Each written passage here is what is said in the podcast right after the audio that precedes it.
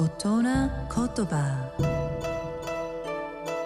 日本の歴史と風土が作り上げた美しい言葉の世界。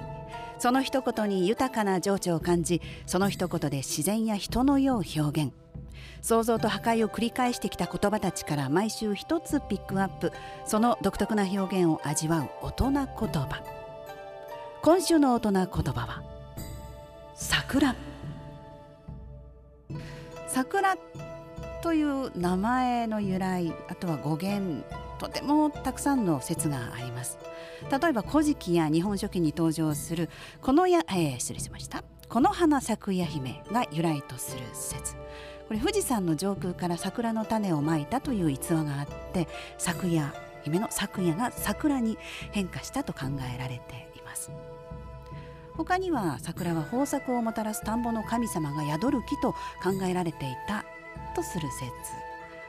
で「さ」桜の「さ」は稲の精霊で「蔵」は稲の精霊が降臨する場所を指す古語でこの2つが組み合わさって桜となったという説